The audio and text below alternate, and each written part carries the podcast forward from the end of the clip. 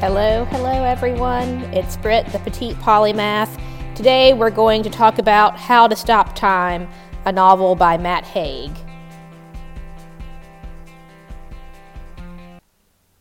Hello everyone. So I, I was running errands a week or two ago and I ended up, of course, going by the bookstore so that I could just see what was out there um, and found a couple of jewels to, to read. So, um, for those of you who listen to my podcast, you probably heard the episode on the Midnight Library, which I think I read back in the summer.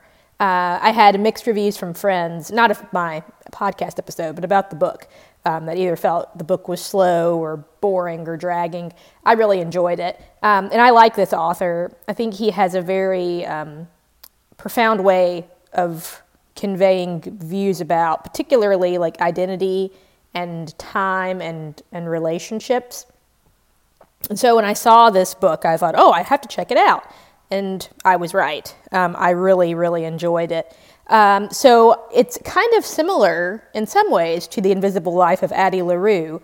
The difference being that the main character in this book, Tom Hazard, has um, a condition that is kind of like Benjamin Button, um, where he ages incredibly slowly. So, for those of you who know about the curious case of Benjamin Button, uh, you know that was a, an aging in reverse um, from you know an ancient baby to uh, to an old an old man in the in the body of an infant. Okay, uh, and I think I think his time span of living is still the same, so that's different. Tom Hazard's situation is um, a condition where he ages, but incredibly slowly and he lives for a very long time because of it.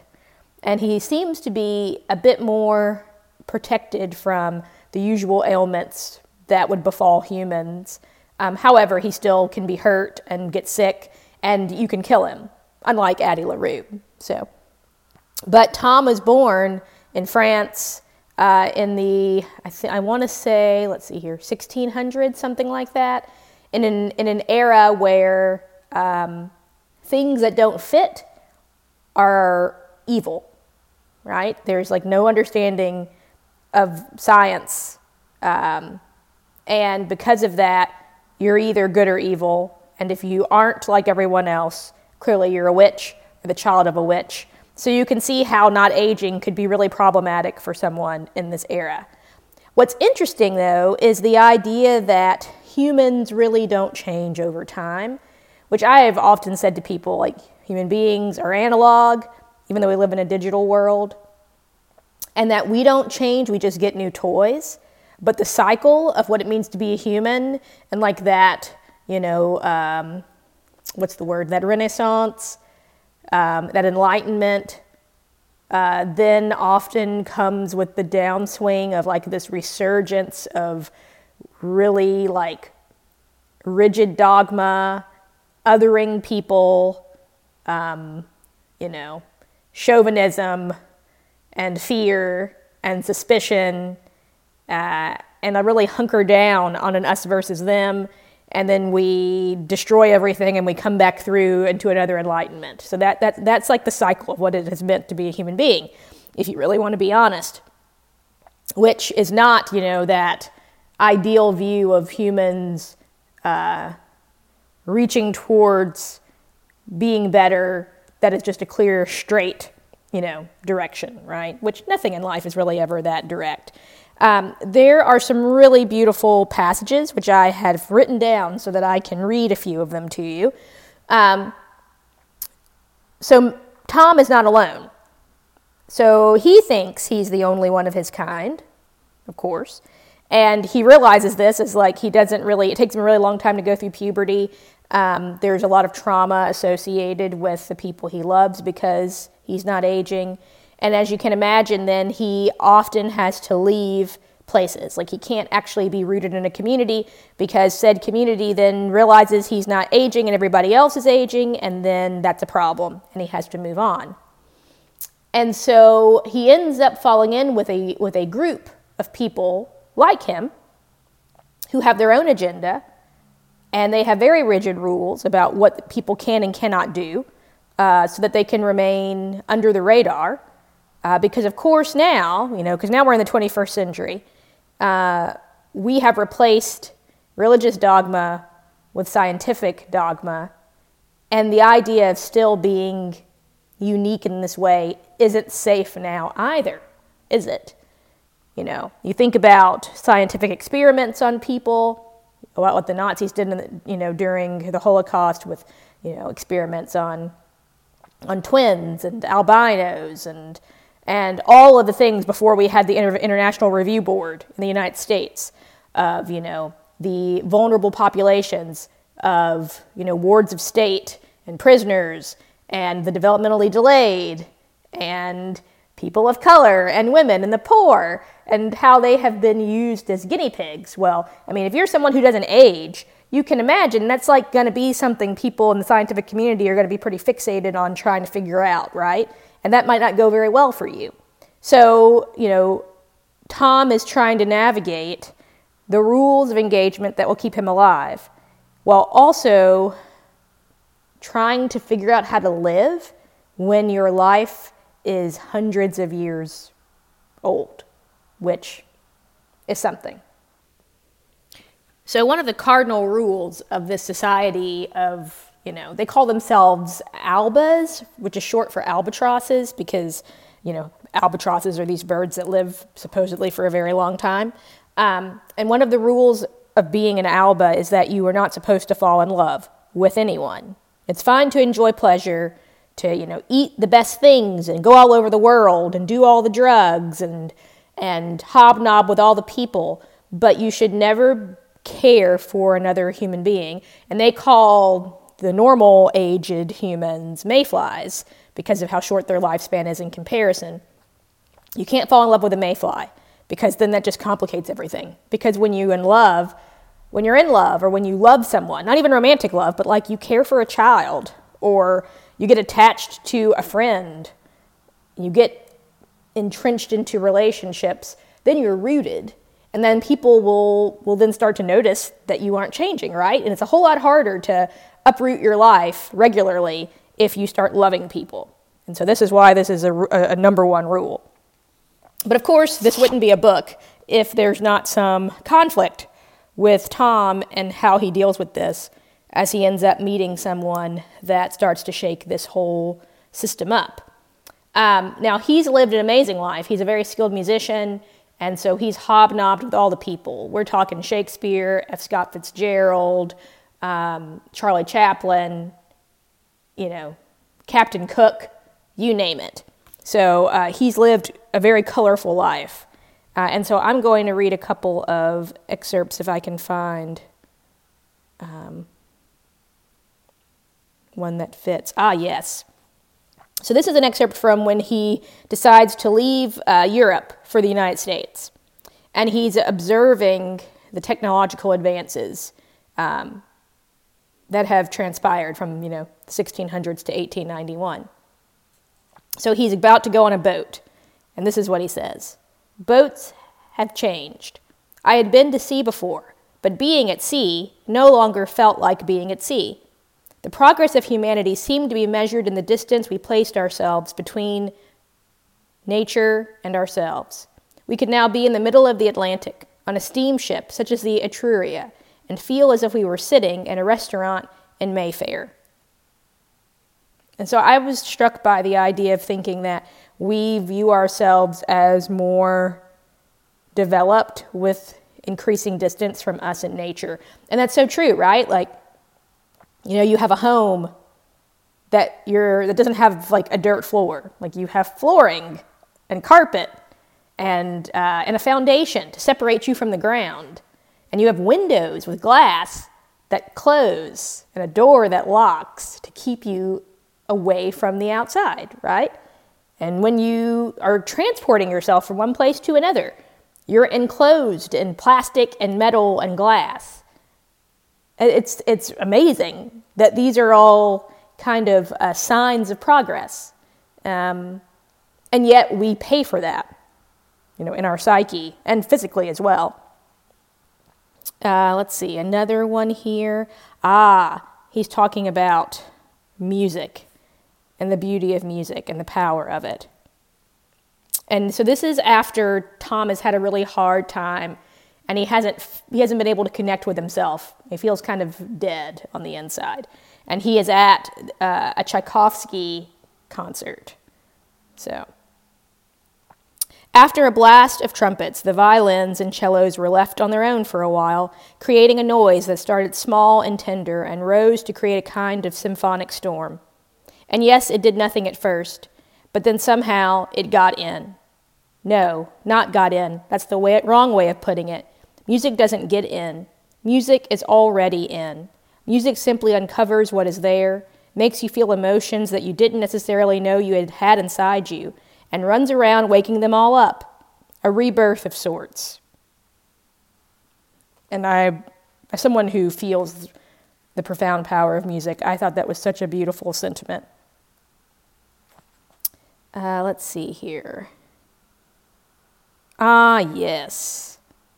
Uh, this is a time where he is talking with someone that he cares about, about time, and about music, actually. Uh, so here it is. Music is about time, I told her. It is about controlling time. When she stopped playing, she looked thoughtful for a moment and said something like, I sometimes want to stop time. I sometimes want, in a happy moment, for a church bell never to ring again. I want not to ever have to go to the market again. I want for the starlings to stop flying in the sky. But we are all at the mercy of time.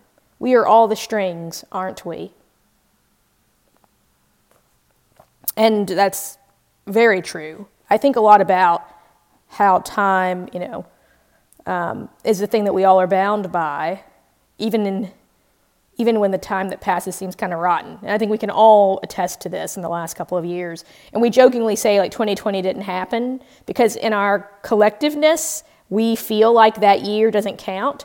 Although we all aged, people were born, people died, people got sick, people got married, people got divorced, People moved and got new jobs and got up every day and did the same thing every day and went to bed and woke up and did it again. And yet it doesn't feel like it actually even happened because we all agreed it was a, a fluke of a year.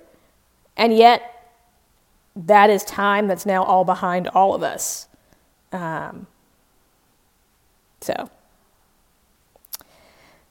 So this is another um, another point that he said. Let's see here.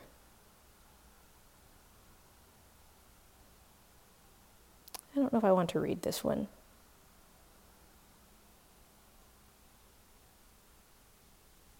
Let me move on to the next one. They're just really wonderful nuggets. Ah, yes, about how things change and yet stay the same.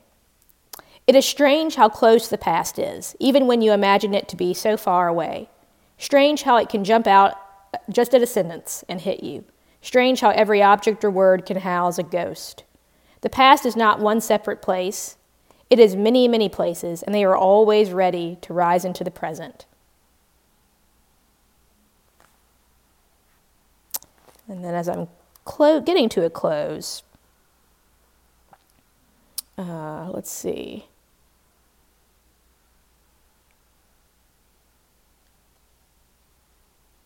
Ah, yes. This is about um, the Roaring Twenties. And of course, Tom lives through World War II. And so um, he's, from his vantage, you know, now that he's in the 21st century, he can look back and see the cycles of the way the world has worked. And so he says, um, I gained a routine. I would start my day with a Gauloise, then I would head to Le Dome Cafe on the Boulevard de Montparnasse and have a pastry. I sometimes had a coffee. More often, I had cognac. Alcohol became more than just alcohol, it felt like freedom. Drinking wine and cognac was almost a moral duty, and I drank and drank and drank until I almost convinced myself I was happy. But there was a sense of something tipping out of balance. The times seemed out of joint. There was too much decadence, too much intensity, too much change, too much happiness juxtaposed with too much misery, too much wealth next to too much poverty, The Roll was becoming faster and louder, and the social systems were becoming as chaotic and fragmented as jazz scores. So there was a craving, in some places, for simplicity, for order, for scapegoats, and for bully boy leaders, for nations to become like religions or cults. It happened every now and then. It seemed in the 1930s that the whole course of humanity was at stake, as it very often does today. Too many people wanted to find an easy answer to complicated questions. It was a dangerous time to be human, to feel or to think or to care. And if that doesn't resonate with you, I mean, I don't know what does. Um, here's my last bit of reading.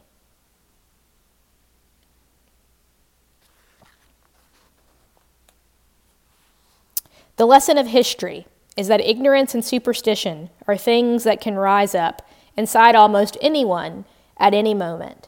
And what starts as a doubt in a mind can swiftly become an act in the world. And I think that that is a perfect place to close because it's very poignant to where we are even now. And I think that it, this book is very much a cautionary tale of not believing the lie that if we do not do the work of creating a better future, being intentional about being good neighbors and citizens and, and humans, what is capable of happening because we have not evolved. the capacity for us to be horrid, the capacity for us to believe falsehoods and then implement those falsehoods is always present. Lord have mercy, right? Like, we need to maintain that humility always. So I highly recommend Matt Haig's How to Stop Time. So, um, I have another book that is not fiction that I have in queue next to read, so we'll see how that goes. Um, as for things that I'm enjoying otherwise, um, I I can't remember if I said I watched Ted Lasso. Maybe I did, and it was excellent. I've also been going back and watching Curb Your Enthusiasm from the beginning all the way through, and really enjoying that. Um, so there's also there's been this like host of documentaries and docu series about scammers on the internet, or I guess in real life, which I, I don't really know why that's happened right now. I, I'm I mean, I guess the pandemic would be a really good time for those people to take advantage of people as well. So there we are. But um, I hope everyone is staying warm. It was beautiful here last week, and now it is frigid. So, uh, happy Super Bowl Sunday to those of you who watch. For all my friends who I love that are from Cincinnati, I hope that your team does well. I like an underdog. So.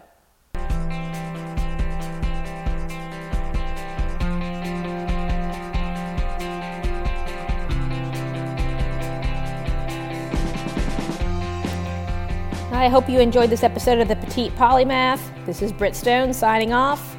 Have a great week, everyone.